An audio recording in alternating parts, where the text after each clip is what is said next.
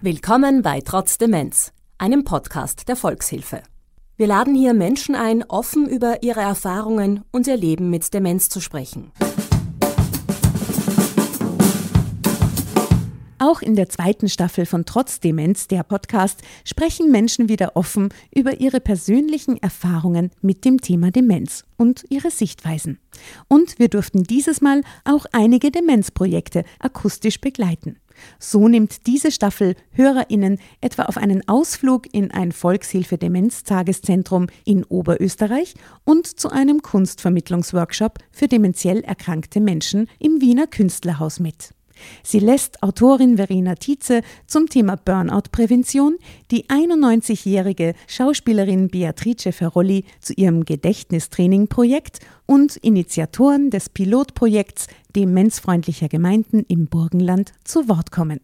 Mit diesem Podcast-Format hat sich die Volkshilfe das Ziel gesetzt, eine Krankheit, die oft verschwiegen und ins Abseits gedrängt wird, selbstverständlich und selbstbewusst zum Thema zu machen und Angehörigen und Betroffenen wertvolle Informationen zur Erkrankung und zu den Hilfs- und Unterstützungsangeboten der Volkshilfe zur Verfügung zu stellen. Folgen Sie unseren Kanälen, um keine neuen Folgen von Trotz Demenz zu verpassen.